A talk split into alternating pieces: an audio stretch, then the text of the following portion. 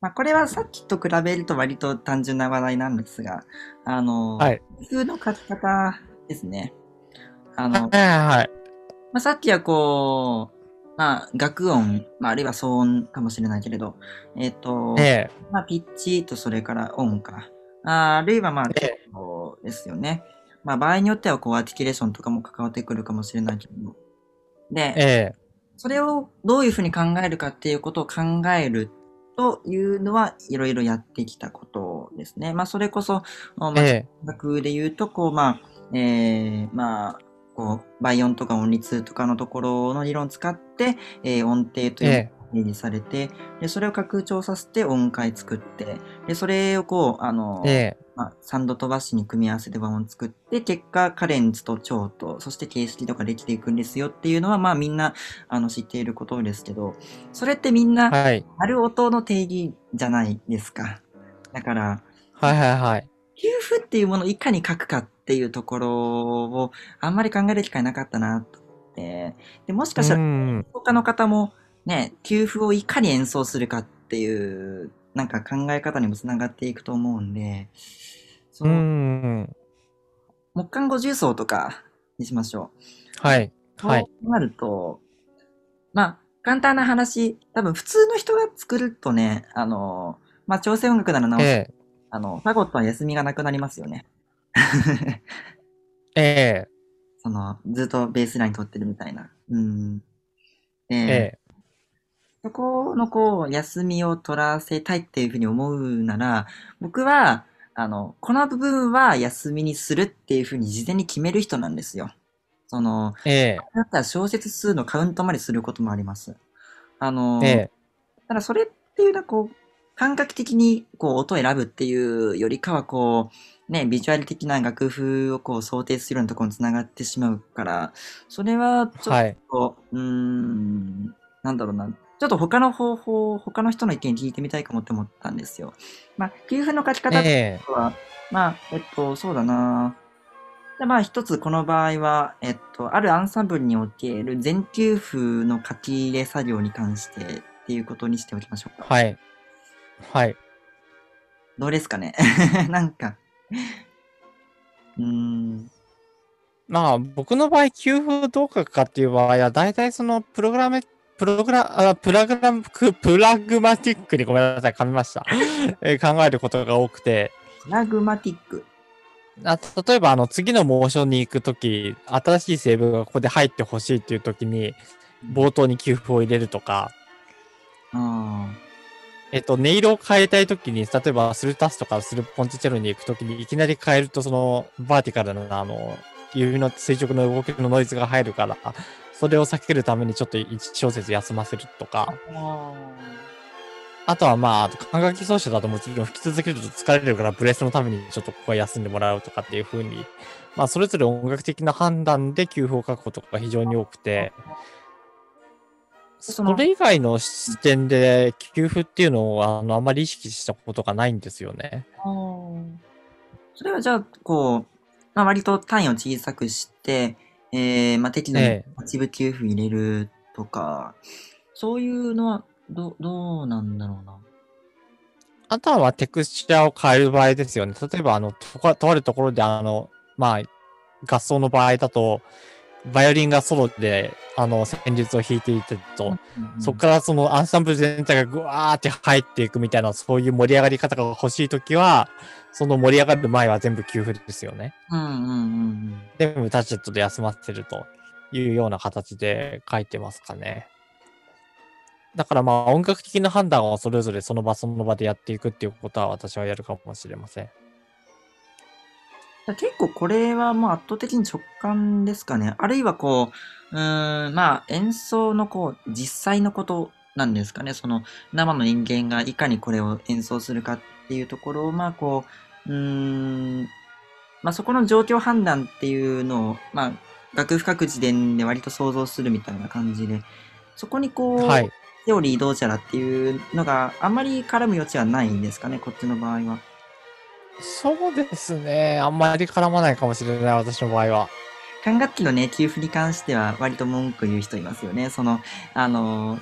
弦楽器しか書いたことがない人がね、金管楽器とか書いちゃうと、うやん、りがちというかね、ありますね。管楽器はね、特にブレスが必要ですからね。休みも必要ですからね。あんまりトランペットに長いフレーズばっかり吹かせちゃうとね、本当に唇が物理的に疲れちゃうので、それはできないので。っていうところもありますからね。一回なんか選択授業でなんかそれぞれの楽器の、はい。わりかし健康的な持続時間でどれぐらいですかって聞いたことがあって、で、はいはいはい。それで、フルートは気をつけてねというふうには言われましたかね。フルートはやっぱ息の消費量一番多い楽器なので、気をつけないとダメですよね。これは金管楽器のことしか考えてなかったけど、そうか、フルートって、いや、金管よりもフルートの方がよっぽど息使うから、やっぱり。見たことないからわからないっていうのが、やっぱり。ピアノに関してもね、そういえば昔、変化をつけるっていう意味ではやっぱり給付が必要なのが、どうしてもね、やらなきゃって言って和声課題ばっかり解いているとなんかどうしてもね、コラール的な発想で左手の休みがなくなったりとかしがちですけど、それはでもさっきほどねおっしゃってたオーケストラの音色の配分というかそういう思考と関わってくるんですかね。いやー、どうでしょうね。ピアノとオーケストラだとやっぱり全然違うかなっていう印象はありますけど、どうですかね、ベッキーさん的には。ただ感覚的なもの離れすぎてしまうことがやっぱりありすぎるというか、直感的っていう言い方はあまりよろしくないかもしれないけど、あまりね、アルゴリズム的な感じで給付を入れるっていうことはしないとおっしゃってたんですけど、もう結構頭の中がもうコチコチになっちゃって、それで給付入れ忘れるっていうことがよくあったから、あとは室内楽あるあるなんですけど、僕にとってなんかトゥッティにしてないと不安になるみたいな例えばピアノトリを書いたことってそうなるとき、ピアノが弾いてて、でもう一つ楽器が弾いてて、であと一つが弾いてないっていうことになると、これはもうソロと同じというかね、ピアノが伴奏に回るみたいな、なんかそういう見た目になっちゃうなって思って、それでなんか個人的に複雑なものが好きっていう、なんかそういう好みがあるから、これってこんな安易に全給付とかにしていいのかなとか、なんですかね。それはやっぱりレンコンの中にからしを詰めちゃう熊本県民の特性なのか分かんないけれど、給付を恐れないでって割と先生に言われたりするんですけどね。そこの直感的な自分が聞いた時の気持ちを想像しなきゃっていう方向になかなかなれないっていうのは、でも作業に行き過ぎてるのかな。どうなんですかね。僕が例えばピアノトリオとか小編成の室内楽書くとき気をつけてることっていうのは、そうですね、全体の音響がどれだけ豊かになるかっていうところの、やっぱりタッチの響きの豊かさですよね。そこにばっかりちょっと目がいっちゃって、いかに給付を書くかってところにあまり目がいかないと思うんですよ。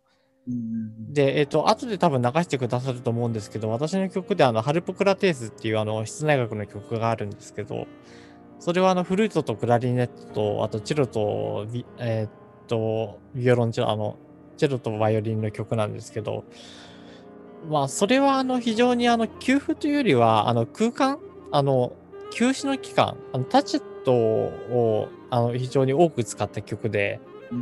その性質とあと音響が鳴ってる瞬間との間にどのような弁証法的関係性が生まれるかみたいなことをテーマにちょっと書いてるんですよね。だからいわゆる伝統的な意味での対比的に書かれた、30奏でも何でもいいんですけれども、における給付の書き方とはちょっとまた私は別の発想で作品を書いている気がしますね。ああ、そういう意味での給付、いや僕も、現代音楽をね、まだまだ知らなかった高校生の時に、まあ、ほんとちょこっとですけど、聞いてみたりして、その時にこう、給付が多いかもしれないというふうに思って、で、それでこう、なんだろうなぁ。ある意味こう、カデンツがないからできることなんかなとか思って、で、僕もなんかその、鳴ってない空間も聞くっていうところの憧れから、こう、給付いっぱい入れてみたりしたら、僕はなんか作曲が、最初の頃は下手くそで、その、なんか、セクションの分かりやすい区切りになっちゃって、なんかこう、メドレー状態になっちゃって、それでこう、うまい具合に繋がらないっていうことになっちゃったから、それがこう、ジェネラルパウゼではない、なんか。単純にその学習感のなんか吸収みたいな感じになっちゃうっていう意味ですかね。学習まではいかないんですけど、その、ねえ。ブツッと切れる感じになるというかね、その、横的な、ちゃうっていう風な評価をもらったことがあって、となるとこう、給付というものを一つのモチーフみたいにして、こう、全体的にそれを散らばせるか、必要があるのかな。まあ、普通にわーって、いきなりパッて給付になって、またわーって始まったら、まあ確かにそれは繋がらないなと思って。どうですかね。まあ、それもまあ、曲のコンセプトによると思うんですけどね。まあ、給付というのはね、奥が深いですからね、本当にね、そういう意味じゃ。ただまあでも、昔の頃の直感をもうちょっと思い出そうっていうのは最近思ってることなんで、だから、なんかな、本当に頭がコチコチになってきたんで、最近。それで、そんな昔はどんな直感をされてたんですかね。いやー、もう本当に何も音楽理論知らない状態で、ピアノでじゃんじゃん弾いてましたね。そんなです。でもそれがやっぱダメだったのかな。吹奏楽の経験とかないので、それで、まあ割とピアノ的に考えちゃうことがあって、まあ最近は来ましたけど、最初は苦労しましたね。なるほどですね。でもピアノが弾けるっていうのは羨ましいですよ、私からしたら。何をしたんですか？ジャズピアノやってたじゃないですか。いや、本当に下手だったんですよ、もう僕。ありえないぐらい下手で、もう本当に弾けなかったんで。いやまあ普通になんか、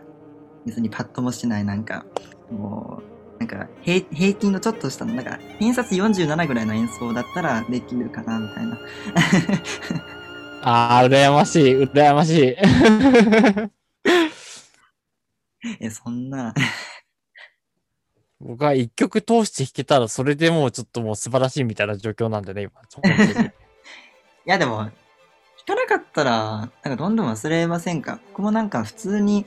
ね、その音階弾くだけでこう苦労したりとか、なんか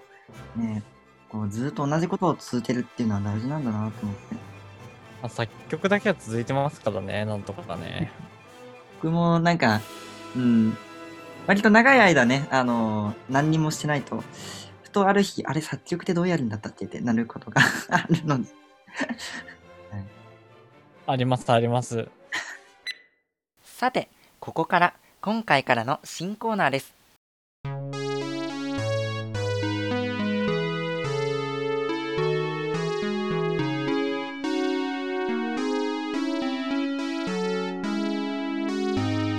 フーガの一人アカペラ。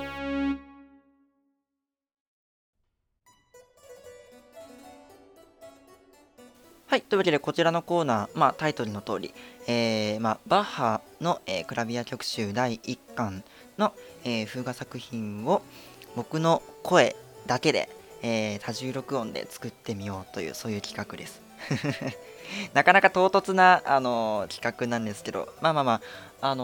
なんでこれをやろうかって思ったっていう、まあその、理由なんだけど、一回ね、いつだったかな、何ヶ月か前、ちょっと突飛な思いつきで、フーガの13番、フィスドゥアを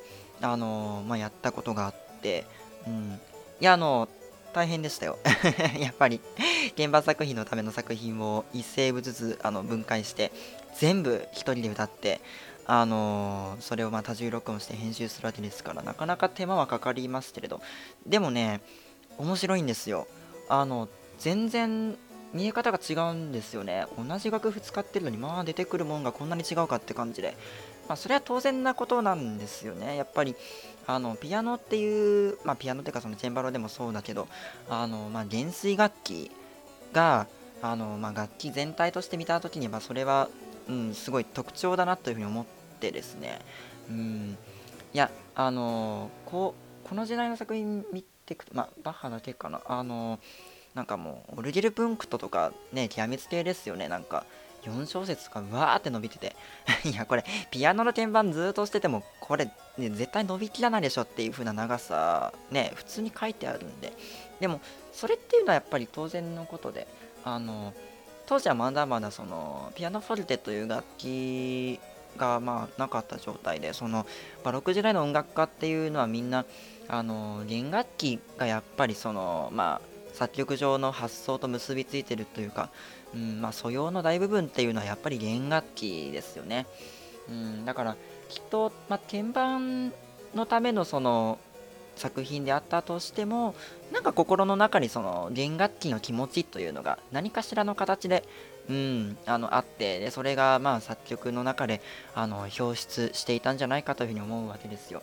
でそういうことを考えるとね、やっぱりピアノ以外の楽器でこうなんか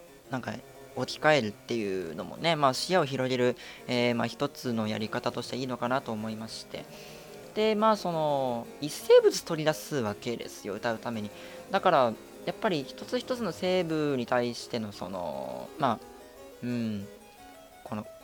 ホリゾンタルな把握っていうのがかなり明確になってきますよね。だから非常に僕自身としてもそのためになるやり方なのかもっていうふうに思ってます。結構ねナクソスとか検索するといろんなこう編成、弦楽重奏ならぬこうなんか木管重奏とかでね、なんかシンフォニアとかを演奏してるようなやつも出てきたりして、非常に面白いんですよね。そういえば僕も一つ思い出しました。3世のシンフォニアをね、一番最初に弾いたの僕高校3年生の時なんですよ。めちゃくちゃ遅くて、最初は6番だったかな、エイドは。で本当に難しくて、3世になった瞬間に、でその時のピアノの先生、当時変わったばかりなんですけど、真ん中のパート、アルトっていうか、その3世のうちの真ん中のパートが一番こう聞こえにくいから、だからピアノで3声ともその同時にゆっくり弾きながら、真ん中のパートだけは声に出して、だから弾き語り状態で、真ん中のパートだけ声に出しながら歌いなさいって、それで練習してって言われて、で最初はあんまりその意味が分かってなかったんですけどね、やってみると結構楽しいんですよ。なんかピアノだけで弾いてる時とね全然気持ちが違うんですよ。僕自身が結構歌うの好きなのかもしれない。で真ん中のパートがやっぱりその声に出したことによって、なんかこう思い入れが深くなるんじゃないけど、その後にねピアノで弾いた時にもやっぱり、最初よりもやっぱり聞こえてくるんですよね。その辺がやっぱり面白いなと思って。普段の音楽がやっぱりハーモニーだけというか、あんまり複数の声部がかぶさっているところをちゃんと聞き分けられるっていうのはそんなに簡単なことじゃないから、だからこういうふうに一個ずつ声部を取り出して考えるっていうのは一度はやった方がいいのかなっていうふうに思いました。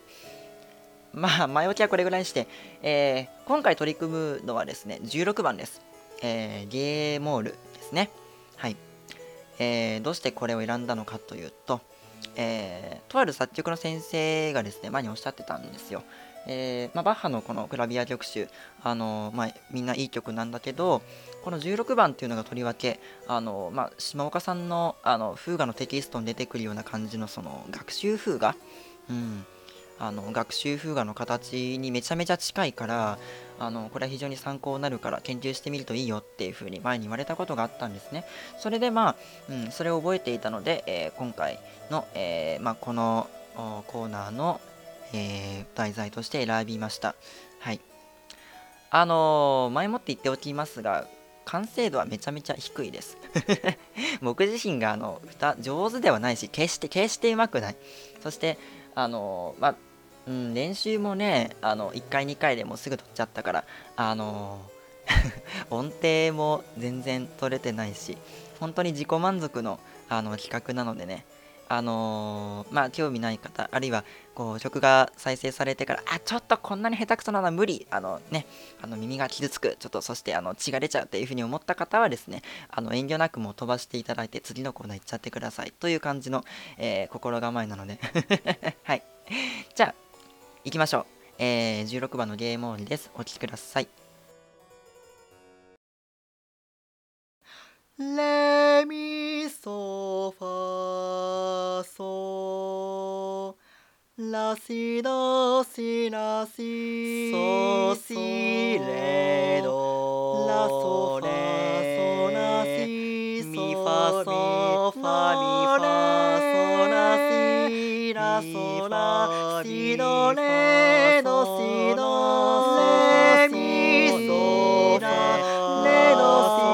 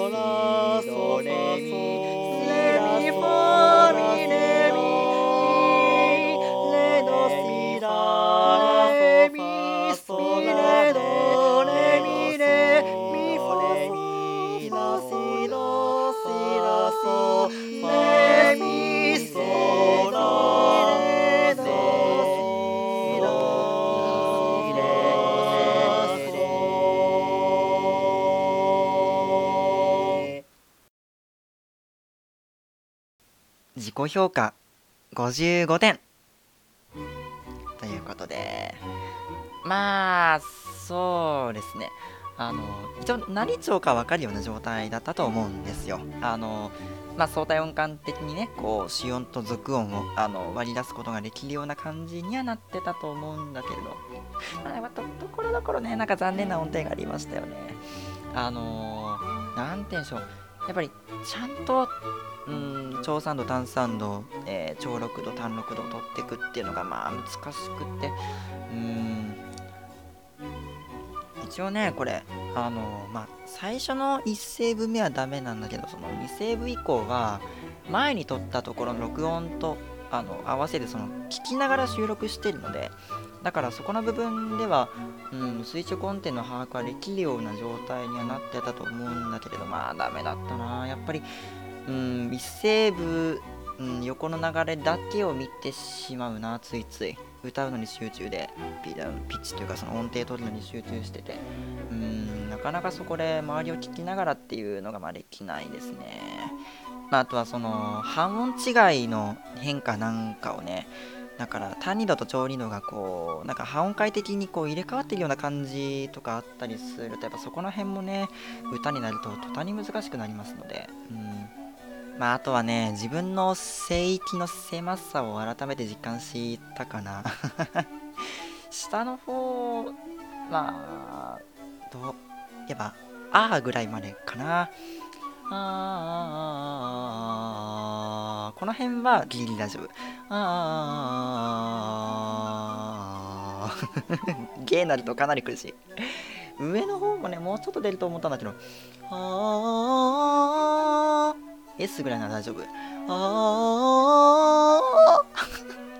F になるとダメだな。っていうことはラからミまでっていうことですから、12度。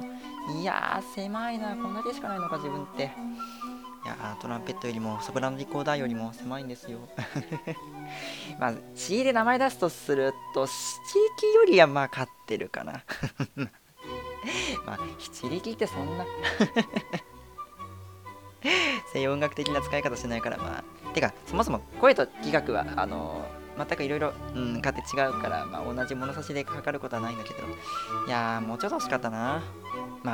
仕方ない、トレーニングしてないんだから自分は。はい、ということでこんな感じのくだらないコーナーをですねこれからも続けていく予定です。いろいろ手間はかかるものなので僕の継続力にもよりますけど、これからもお楽しみにという感じで、はい、終わります。さあ、ここからはですね、前回まで、同様、ゲストの、おすすめの曲の紹介ということで、じゃあ、今回もよろしくお願いします。はい、私がおすすめしたい曲はですね、私は今、東邦学園大学の修士課程で、研究しているんですけれども、私の研究テーマは、オランダ20世紀音楽とルドルフ・エッシャーっていう作曲家です。で、ルドルフ・エッシャーのですね、皆さんちょっと聞いていただきたいのは、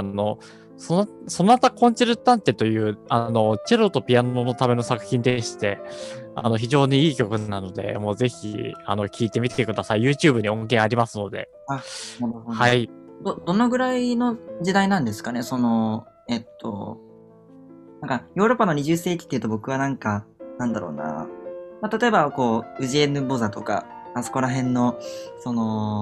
はフランスですけど、はい、一応形だけ調整残っちゃいるかな、みたいな、そういうイメージがあったりするんですけど、それはどの辺なんですかね。そうですね。非常に調整的というよりは、先鋒的な、ルネサンス音楽とかグレゴリオ聖歌とかに非常に影響を受けた作曲家で、あとはフランス印象派ラベルとかドビュッシーの研究所も出している作曲家なので、そういったいろいろなバックグラウンドのある作品で面白いと思います。聞いてみると。先鋒か。特徴としてはですね、非常に大砲的な作品を書いてます、彼は。で、ソナタ・コンチェルタンテが書かれたのは大体1940年代なんですけど、彼自身生まれたのが1912年なので、ジョン・ケージと同世代の作曲家なんですよ。なのでちょっと古臭い様式だということで、あまり当時は相手にされなかったんですが、本当に素晴らしい作品なので、もうぜひ聴いていただけたらと思います。オランダ、あんまり知らないかもしれない。誰がいるんだろう。誰も知らないですよ、オランダの20世紀音楽っていうのは。ウィレム・ペイペルとかさ、アルフォンス・ディーペンブロックとか誰も知らないじゃないですか。僕も知らなかった、調べるまでは。そこら辺の研究をまちまちやっておる感じですね。はい。やっぱりヨーロッパのね、クラシック音楽っていうと、オーストリアとか、やっぱフランスとかね、イタリアとか、もう、ドイツもか、その辺はやっぱみんな想像しちゃうから、なんか、あまりこうね、こう、なんか、それをこう、一括りでヨーロッパっていうふうにくくってしまうのは、やっぱりこう、やっぱダメだなっていうふうに思いますね。なんか、なんか、あんまり細かく見る機会をそれで失っちゃうというか、いや、僕もね、全然音楽史、弱いからダメなんですけど、そう、なんか、知らない国が多分いろいろあるから、ええ、でもヨーロッパはいいですよね。まあ、電車でどう繋がってるんだろう、こう。まあ、他の国であってもやっぱり陸続きというかね、うん、日本はずっとね、伝統の中でしかやってなかったから、だから明治になるまでは本当にずっとペンタトニックとかそこら辺だけだったんじゃないですかね。いや、いろんな戦法はあったというふうに聞いてますけど、私はちょっと専門じゃないので、そこはちょっとわまあかまらあ、ないかもしれません。すいません。先方の作曲家というと、やっぱメシアンが有名だと思いますが、どうなんだろう。こう、複雑に組み合わせて、なんか一見無調に聞こえるかも、みたいなところまでいってるんですかね。いえ、非常に、縦の響きが計算されていて、無あ調というよりは、まあ、拡大された調整という範囲の中で収まってますね。ーうんうん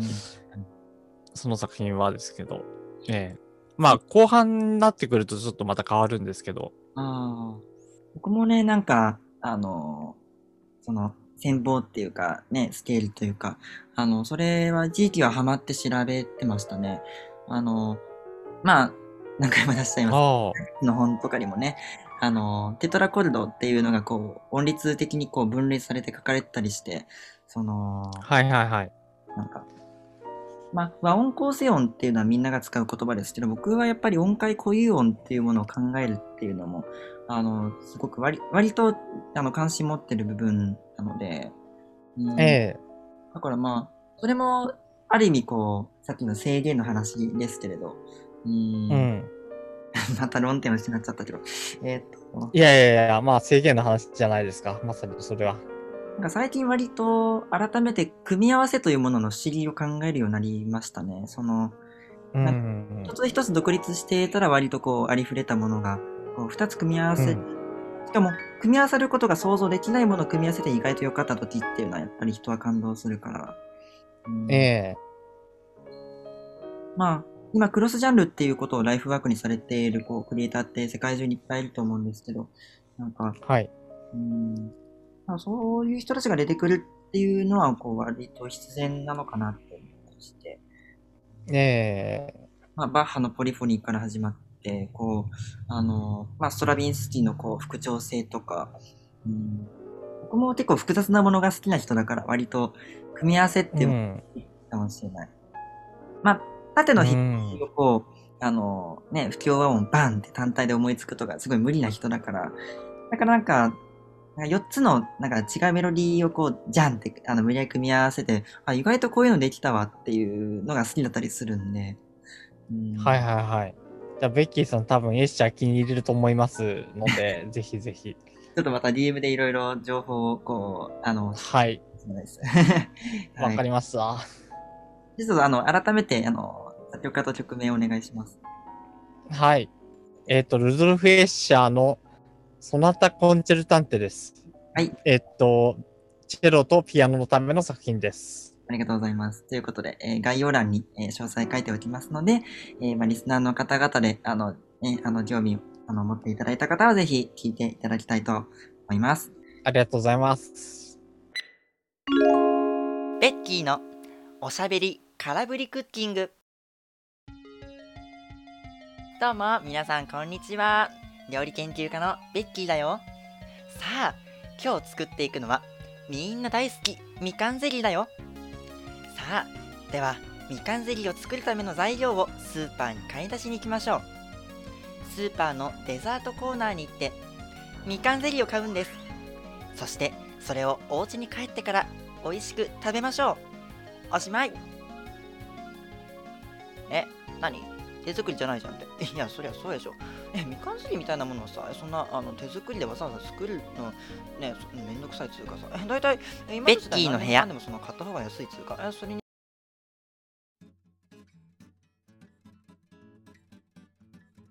はい、ではここで鑑賞のお時間です。今回流す曲はですね、今回のゲスト、せっかく水谷慎さんというもう素晴らしい作曲家をねお呼びすることができましたので、せっかくなら、過去の作品で、このラジオで流していいやつあったら、音源頂戴いただけないですかっていうふうに言ってたらですね、快く一つくださいましたので、流すことができます。本当にありがたいです。曲名はハルポクラテイスと言います。フルート、クラリネット、バイオリン、チェロの、四重奏になっています。このハルポクラテスというこのなんか聞き慣れないカタカナ僕も全然知らなくて調べましたらね、ギリシャ神話の中に出てくるんだそうです。プトレマイオス朝の、ヘレニズムの中に出てきたこう宗教の中のなんか秘密とか沈黙とかそういうことに関する神様なんだそうです。でこれ画像検索するとね同じような偶像がいっぱい出てくるんですけど沈黙なんですよ。口の中に口の、前に人差し指をこう立ててシーってする形なんですよ。でこのタイトルと曲の内容っていうのがどう関わってるのかなっていうのを個人的に考えてみたんですが、これもね先ほどの話の中にも出てきましたけどちょこちょこ曲が休止になるんです。それはね1小節2小節のこう見慣れた感じのジェネラルパウゼとは全然違うんですよ。もうなんか長いところでは10秒以上ぐらい休むんじゃないかな、全部の楽器がですよ。だから曲の内容知らないお客さんからしたらみたいな感じになると思いますけど、でその休止というものを、水谷さんタチェットっていう風な言葉で、表現されていました。この休みを作るという、この性質、そして普通に音が鳴ってるっていう性質っていうこの2つを、比較していくという、そういうコンセプトなんらしいんですけど、僕この曲についていろいろ調べていたらYouTube にたどり着いたんですね。水谷さんが高校の同級生の方といろいろわーっと喋ってる中ラジオ番組風のやつが出てきて、でその中でねまたこの曲についてお話しされてたんですけど、記憶というもの、人間の記憶というものと現在何があるかっていうそこの2つの違う時間軸上の同じ出来事をこうなんか俯瞰してみるような感じらしいんですよ。つまり休みの間鑑賞者はですねただ何も考えずこう無機質に待ってるとかいうことじゃなくて、直前まで鳴っていた音の情報というのをですね頭の中心の中でこう反芻するわけですよ。つまりその瞬間どういうものが鳴っているかというよりかはですね、その休みになった瞬間に直前までどういうものが鳴っていたかっていうのをこう振り返るわけですから、そこで一気にね瞬間的な要するにバーティカルな音楽の見方がもう一気にこう時間軸の方に横方向に、水平的な感じに、その焦点がシフトしてしまうというそういう現象が起こるんです。Facebook を参照しましたら、このハルポクラテイスの初演は、ロシアにて、2019年で合ってるかなどうかないやでもどちらにしろかなり最近の作品ということで、はい、それではお聴きいただきましょう。水谷慎作曲ハルポクラテイス。実は今のこの部分の喋り本当は死ぬほど長くなってしまって実際の時間の 71% をカットしています。一応エンディングの後におまけとしてカット部分をつけているのでご興味あれば。